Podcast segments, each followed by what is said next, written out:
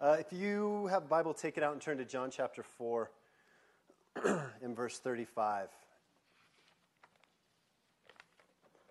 John chapter 4, verse 35. I'm going to read that verse and then I'm going to pray and then we'll get started. But John 4:35 in my Bible says, "Don't you usually say there are yet 4 more months and then comes the harvest? But listen, I'm going to say to you, lift up your eyes and look on the fields, for they are white for harvest already." God, thanks for today. Thank you for creating sunshine to wake us up in the morning and thank you for creating people that understand how to make musical instruments so that we can play them and join in song to praise your name. Thanks for giving us buildings to come into when the weather's not good. Thanks for you giving us the ability to communicate with one another and to read your word. Thanks for giving us friends and family.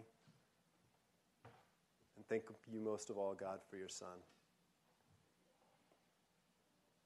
Because without you, Jesus, everything I said would be pointless anyway.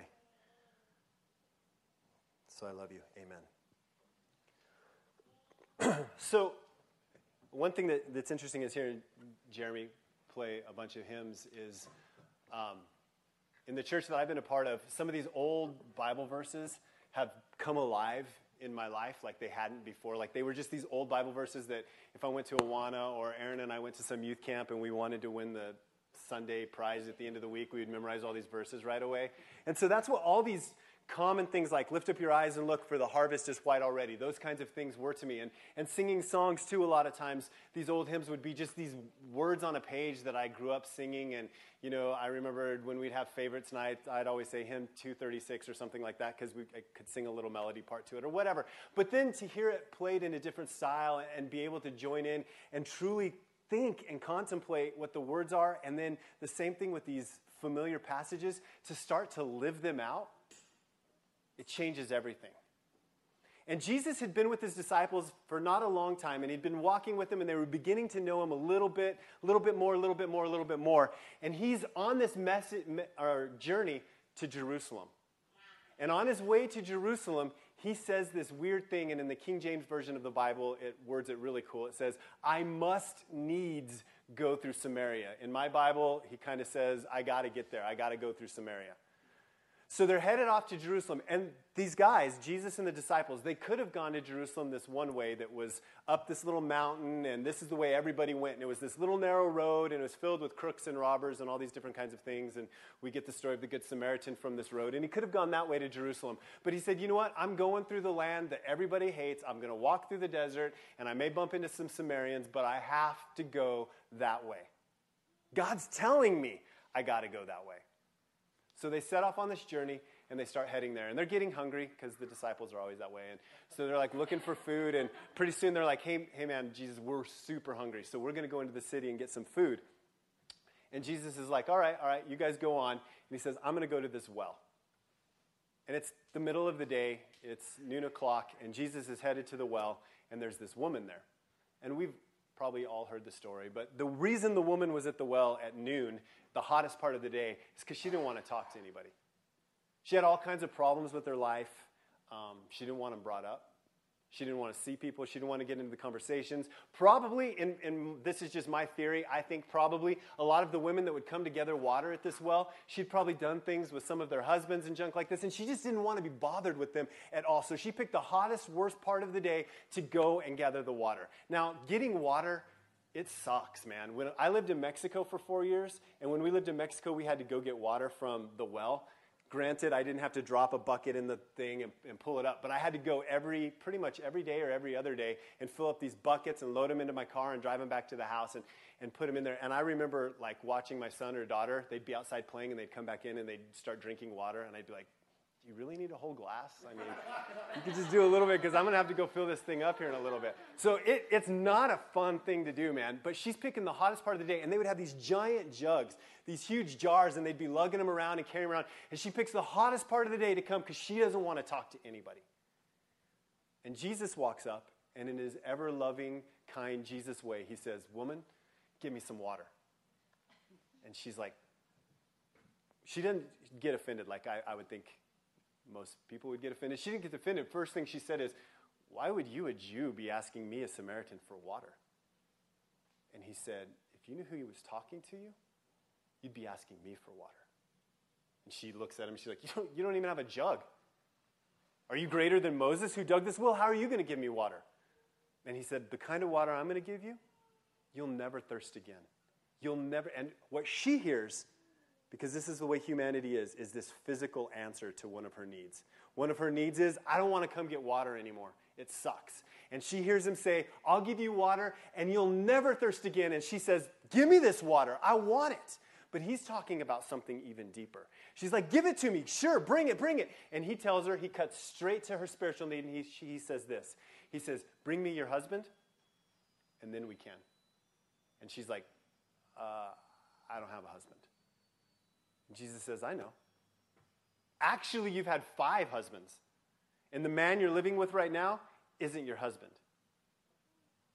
And she's like, I think you might be a prophet or something. So then she gets uncomfortable. See, there's this weird thing in humanity too. Like when we start getting into real conversations and in depth conversations, and when we have community and start meeting people and talking to people, we love to talk about very surfacey things. Like, it's nice when all you guys wear your sports shirts because then I have something that I can easily get into conversation with you about. And I can say, oh, he likes the Cowboys, so I can say something to him. Oh, he likes the Broncos, so I can say something to him. We like these really surfacey conversations. And as long as things are surfacey like that, we're good and we're okay. But the minute we get into a conversation that starts getting deep, we panic. And that's what she does here because, see, he tells her, he brings out, she'd been coming to this well to hide her sin. She comes at the middle of the day so she doesn't have to talk about it. And Jesus brings it right out in front of everybody. He's like, I know you're not married. You've had five husbands. This is the thing she's trying to hide. And he puts it on display in front of both of them. So, what does she do? She turns the conversation into this political slash religious argument. She's feeling uncomfortable. Her real life is being exposed. So she says, don't you Jews worship in the synagogue in Jerusalem, but we worship on the mountain? Which one's right? That's like us getting in our political arguments on Facebook or wanting to talk about Calvinism or all these other things that are way outside the point. And we want to debate them and get into conversations with them or Hinduism or Buddhism, whatever. Who cares? Like, I don't want to argue about any of that stuff. And neither did Jesus because you know what his answer was? Neither one. But there's coming a day, and actually that day is here right now, when the true worshipers, they won't go to some building in Jerusalem, and they won't go to some mountain over there, but the true worshipers will worship in spirit and truth. And she says, I know when the Messiah, the deliverer, the great liberator, the one who's going to set me free, the one who's going to make the high places low and the low places high, the one who's going to make all paths straight and all things right, when he shows up, that's going to happen. Jesus tells her, The one who's talking to you, he is the deliverer. Well, right at this pinnacle moment, the disciples, like they tend to do, start walking up and bumbling all over themselves. You know, like I always think about the disciples, how awkward they were, because when the first time Jesus gets baptized and there's this booming voice from heaven, and it's God, and he's saying, This is my beloved Son in whom I'm well pleased. And the disciples are like, Whoa, this is crazy. And John's like, What should we do? And John the Baptist is like, There goes the Lamb of God to take away the sins of the world. Follow him. And they come running up and they're like, Master, Master, where are you staying? Like, they, here's the guy, the liberator, the one they've been waiting for, could ask him anything. They want to know where he's staying. Or when they get taken to this place and they're up on this mountain of transfiguration and there's Moses there and Elijah and all this kind of stuff, and Peter just starts blabbing and saying, Hey, we should build some tents and live here forever. And God has to interrupt him and he's like, No, uh, once again, this is my beloved son in whom I'm well pleased. And here he is with this moment, ma- with this woman, making a life moment with her, something that's going to change her life forever. And the disciples come creeping back up. And, and it says that they didn't want to ask him, What's this woman doing? But when they start coming up, they're like, Master, why don't you eat? And it becomes uncomfortable. And so she's kind of like, Ah, I'm out of here. And she takes off back to her village. And he, I feel like he's frustrated in this passage because they're like, Master, eat something. And he tells them, I have meat to eat that you don't even know about. And they're looking around and they're like, Did somebody bring him something to eat? And he said, My food is to do the will of the one who sent me. And then he says, Don't you usually, guys usually say there's four more months and then comes the harvest? Well, I'm telling you, the harvest is now. You see, Jesus was looking at him. He's like, I'm here doing God's will. You can't understand it. You see me talking to this woman, and you don't understand because all you see is what you see on the outside. But I, Christ, Jesus Christ, I see the heart and I see something real. And my Father sent me through Samaria, and I'm going to sit here and I'm going to talk with her. But you guys, you guys are always making excuses. You're always saying, in four more months, then's the harvest. Four more months, then's the harvest. And he said, Look, it's right now. Leave your excuses behind. And he says the same thing to us. Leave your excuses behind. Man, I've heard them. I've heard them all. I remember growing up, and Jared and Jeremy's dad was my youth pastor, and once in a while he'd give this real convicting message. And I, I remember one thing that he used to always talk about was, um, and at the time it seemed insignificant, and now as an adult it seems much more significant, but he would tell me and Aaron and, and other people to hang out with people that weren't getting much attention in high school. And I remember Aaron did an awesome job of it. Um, like there were these, well, it's a long story. You can ask me about it later. But Aaron did a great job of it. I didn't do such a good job of it. I had my basketball friends, and that's all I wanted to hang out with, and that's all I wanted to be around. And I used to tell myself, you know what? Right now is not the time. I'm in high school. This is supposed to be great days. I need to spend all my time with my basketball friends. I'm working towards a scholarship. I got to do this kind of stuff. You know what? After high school, I'll have plenty of time to do what it is that God's calling me to do. Then I get into college. And in college, I hear these guys telling me, this is what God wants you to do. He wants you to go here or do this. And I, and I would think about these things in my quiet time, like, what is God's will? Because, you know, that's like that weird thing that's this big, huge question. What does God want for us? What does he want us to do? And I would struggle with that. And just on a side note, really quick, God's will is super easy to understand. It's just really stinking hard to believe. Like his will is so simple. He says things like forgive, love, have mercy, show grace, be courageous. You know who the first people are thrown into the lake of fire according to Revelations? Cowards. Be courageous. Speak hope. Have joy. All these things are simple things. And I remember being in college and having these opportunities to go and serve the less fortunate or whatever. But you know what? I was trying to get good grades in college. And I would tell myself, as soon as I get done with college, as soon as I get married, because I was looking for a girlfriend and all this different kinds of stuff, as soon as that happens, as soon as I get married, then I'll serve God. And then Shannon and I get married. And you can't marry God, right? You can't serve God right when you first get married. You know, you have to get to know one another and spend all kinds of time with one another. But when we have kids, that's when we're going to serve God. And then all of a sudden the kids showed up and they're like two years apart, and one of them would sleep and the other one would be awake, and then they'd flip flop constantly. And there was all these cleaning and crying and all these kinds of things happening. And I remember Shannon and I talking about it. You know what? You know when we're going to serve God? We're going to serve God when the kids get a little bit older and when they're like, they can take care of themselves and feed themselves and that kind of stuff. And now I'm driving Jacob to soccer games and refing soccer and Hannah to this and Hannah to that and I'm full time chauffeurs. So I'm sitting there thinking, you know what? I'm going to start serving God? I'm going to start serving God as soon as the kids graduate high school and they get out and they're, they're gone and, and they're doing this, this kind of stuff. And then I talk to people in our church that are like that. And they're empty nesters. And they're telling me, you know what? I don't have enough time for that right now because I'm at the height of my career. And if I just put in five more good years, if I just put in six more good years and I put a little time, I'm going to be able to retire and then I'll have all kinds of time and I'll be financially in a secure place and then I'll be able to serve God. And then we lived in Mexico and right across the border from Mexico South Texas. And I got to see all the people that had just retired and were, had all this money and free time to go serve God. What they did with that money is they bought big giant RVs and they moved to South Texas and they spent all their time there because they had worked hard and they had lived a long life and they needed some time for relaxation. And Jesus says, Leave your excuses behind, man. I've heard them all. You can make them, and we can make, we're good, really, really, really good at making excuses. I can convince myself of a lot of stuff. And Jesus says, leave them behind. And then he tells them this lift up your eyes. Leave your excuses behind and then lift up your eyes. When I was a kid, um, video games were brand new, kind of. Yeah, they were. And I remember we had like all these Atari games that were super, super lame, you know, where you turn the little thing like this and you do, and you like bounce the little ping pong ball thing. And I remember my dad got us a ColecoVision for some reason. And I was like, holy cow, I got a ColecoVision. And there was this game on this ColecoVision. Did anybody, does anybody remember ColecoVisions? Okay, you remember how there was like a dialing pad? What I, I still don't know what that was for, but there was like a numbering dialing pad. Anyway, I had my ColecoVision and I had this game called BurgerTime. And like you would make these little hamburgers, and so you'd like walk across the bun, and they would fall down, and they would fall down levels. And when the pickles came to eat you, you would salt or pepper shake them.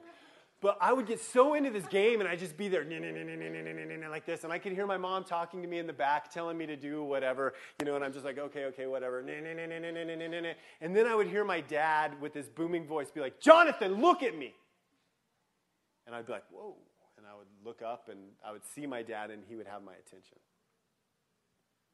And Jesus is telling his disciples kind of the same thing lift up your eyes. Because what happens is we make all these excuses because we have a busy life and we're stuck in our life and we're dissatisfied with it and we're worried about this payment or this car has a flat or this is happening or this is happening and we're just stuck in this rut and we're looking down and we're looking at ourselves and Jesus is shouting to us, lift up your eyes, get them off of all these problems and get them on God. Because when we finally lift up our eyes and we finally see Him, we sing a song, Turn Your Eyes Upon Jesus, and the things of this earth grow strangely dim. It's amazing how small my problems are when my eyes are lifted up. Because there's something weird about when I'm looking in at the face of God, that things all of a sudden move into the infinite. They move into this mysterious place. When I lived in Mexico, we had um, th- this group called Johnson Ferry, and it was this gigantic church, and they would send 300 freshmen, sophomore, and juniors every year to come down, and we would go through this mission trip with them. And, they, and these kids were from one of the richest parts of Atlanta. And so you had a bunch of very, very wealthy kids. I mean, th- th- I, just one quick story is this girl, one time I was driving the, the van and I could hear them complaining behind me. One girl, she's like 16 years old, and she's like, My parents are only giving me 150 bucks a week spending money. And her friend's like, Are you kidding me? Does your gas have to come out of that? And she's like, No, I have a gas card, but still. And I'm just sitting there thinking, You gotta be kidding, 150 bucks a week? So, anyway, that's the kind of kids these are. So, they would come down and we would make all these plans and they, we would take them in and we would build all these houses for them. And we had these gigantic buses, okay? And these, we had like six or eight, do you remember?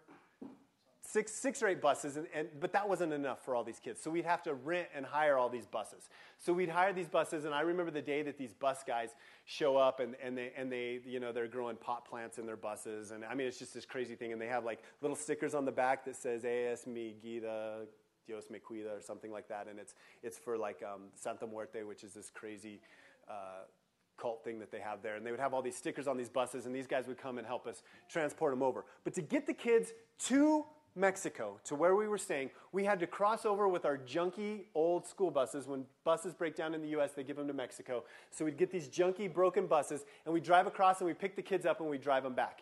But we only had two buses that could cross the border and they'd hold like 30 kids. So we'd have to make 15 crosses and it takes about an hour and a half each cross. So it was just this long, hot process. So these kids all come down and they have their nice air conditioned luxury buses and they're all get dropped off there at the border and they're sitting there waiting for us. And we cross over the border and we pick them up. And they load up and we start driving back and they just start complaining immediately. Oh, it's hot in here. Why is this bus so gross? It's so cramped. If my dad was running this, he'd have 15 buses over here picking us up. On and on and on. Well, one of our buses broke down. Then, man, this one kid, I remember him telling me, he was like 14 years old, and he's sitting there chewing me out. I can't believe you guys don't have two spare tires on this bus, and on and on and on. And I was like, dude, you're in Mexico, okay? Like, this isn't Atlanta. Just bear with us. And so we're trying to get it all fixed and get it going, complaining, complaining, complaining, complaining, complaining. Their eyes were down here, and they were in this little, their little circumstances, and they couldn't lift them up. As the week progressed, and they began seeing things that God was doing, okay? There's this afternoon takes off, and they, the new buses come in and they, and they go out for this ride. And I get this phone call on my cell. and it's a guy that's watching one of our, our locations, and he says, Hey, uh, bus number 14 isn't here yet. It's 11.30 in the afternoon. 9 o'clock in the morning is when bus 13, 14, whatever number. Because it's not here yet. And I was like, Are you serious? And he's like, Yeah. I'm like, Okay. So I start checking what bus it is. And it's the bus, of course, with the guy growing the pot plant with the little sticker in the back. Um, so we panic. So we're calling around. We're calling everybody trying to find out what's going on. Can't get a hold of anyone. Two hours pass, three hours. And I had gone personally to these churches and told them Mexico's safe, nobody's going to get kidnapped, send your kids here, okay? So now I'm rehashing all this kind of stuff, talking with the youth pastor. I get a phone call from the guy, and he's like, hey, your bus showed up. It's like, thank goodness, blah, blah, blah. That night we get back to the camp. All the kids are sitting there, and this kid goes, I, I want to tell a story. It's the kid who's been chewing me out, like if his dad was running this camp, how many things would be there. What happened is these guys had gone on, uh, on their little trip and they'd gone over this bridge, and when they came down off the bridge, their bus broke down. Okay? This is how this kid starts out his story. We were going over this bus, over this hill, and God broke our bus down. Said, we were sitting there, we didn't know what to do. We looked around, there's no translators on the bus. The driver didn't speak English. We're like, oh my gosh, we're all going to die.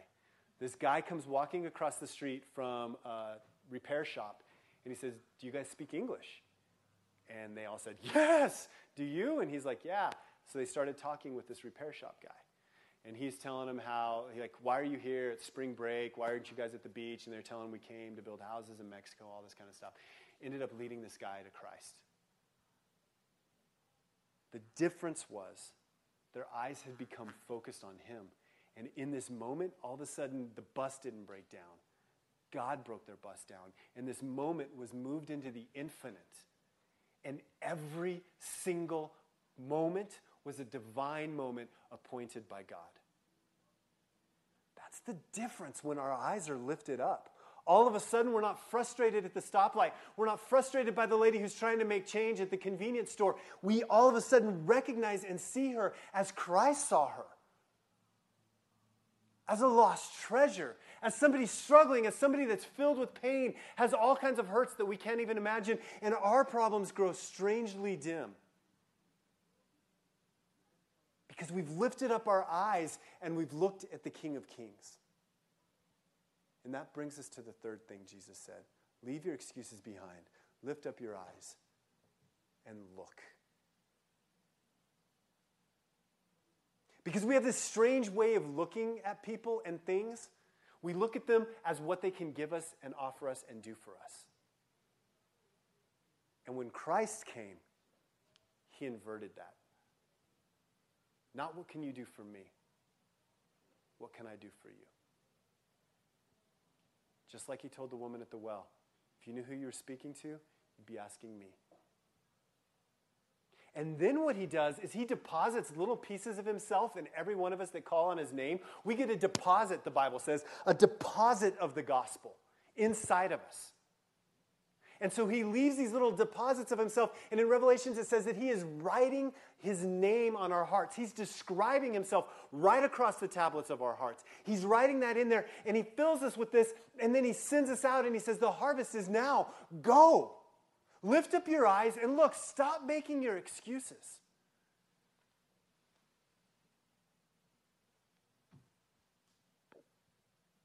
You know what happens to us? Too concerned with ourselves, man. Or we're cowards. We're afraid. Or we're grace hoarders. Or we're unforgivers. Or instead of being followers of Christ, we turn into figure outers of Christ. And he just says, Follow me. You know what he did? He offered grace everywhere he went. Like grace trailed behind him. And you know what grace, I've always heard grace is unmerited favor. And I'm like, okay, yeah, it's unmerited favor. And I've repeated that and repeated that and repeated that, but I don't really know what that means. But I'll tell you what it looks like. A friend of mine named Craig, he uh, had all these crazy veins growing in his arm. And so many veins that the doctor said, if you don't start killing, if we don't start killing these veins, we're going to have to amputate your arm. So he goes to this doctor, and they're going to do these operations, and they're going to kill his veins. Do you know what the doctor did not do? The doctor didn't set Craig down right here and sit him on this chair and say, okay, Craig, we got to kill some of your veins. So here's what we're going to do here's a scalpel, here's a little syringe that you can inject your veins with poison. Here's a YouTube video that you can watch of other people who've done this before. And here's the book I read when I was in, in medical school. Just read these couple pages here and get started. He didn't do that at all. He performed the entire surgery on Craig. That's not shocking, I know. But he, he performed the entire surgery on Craig. He made it as peaceful as he could let him listen to music, helped him fall asleep, then operated on his veins and checked up on him. But you know what? In Christianity, we do the exact opposite. We do the first thing. We say, Oh, you're a Christian now? Oh, great. Well, you have the Holy Spirit living inside of you, YouTube. You have here, here, here's an instruction book, same one I read. You read it, go get yourself fixed and come back and talk to us. But if we are leaving our excuses behind, if we are lifting up our eyes, and if we are looking on the fields, we're moved with compassion. I have this one last story. The son of Eddie's told me a million times. I don't know if the story is true or not, but who cares? What did people say one time? Never let the facts get in the way of a good story. So we're going to pretend the story's true. so this guy named Tony, he lives on the East Coast, and um, he was going to be, he went to Honolulu, Hawaii to speak at this conference. And so he flew over there, and um, the time difference is like eight hours or something like that. So he kept waking up super early in the morning. And like at two o'clock in the morning, he would get up and he would, he would go down to this little cafe and he would have breakfast at this cafe. And um, the first morning he was there, he had this cup of coffee, and uh, he's sitting there, and these two prostitutes walk in and they, and they start talking, and they're talking all their prostitution type stories and all this kind of stuff. And he says that there was this guy sitting across from him with the newspaper, and he's sitting there and he's just kind of like rattling the paper and clearing his throat because he doesn't want to hear these women talking. But for some strange reason, Tony's kind of compelled to listen to their stories. So he, he's listening. And this one girl, her name's Sarah, will say, she goes, You know what? Tomorrow's my birthday. And the other girl goes, So what? You want me to bake you a cake or what? She's like, No, I, I'm, I've never had a birthday cake. I was just saying.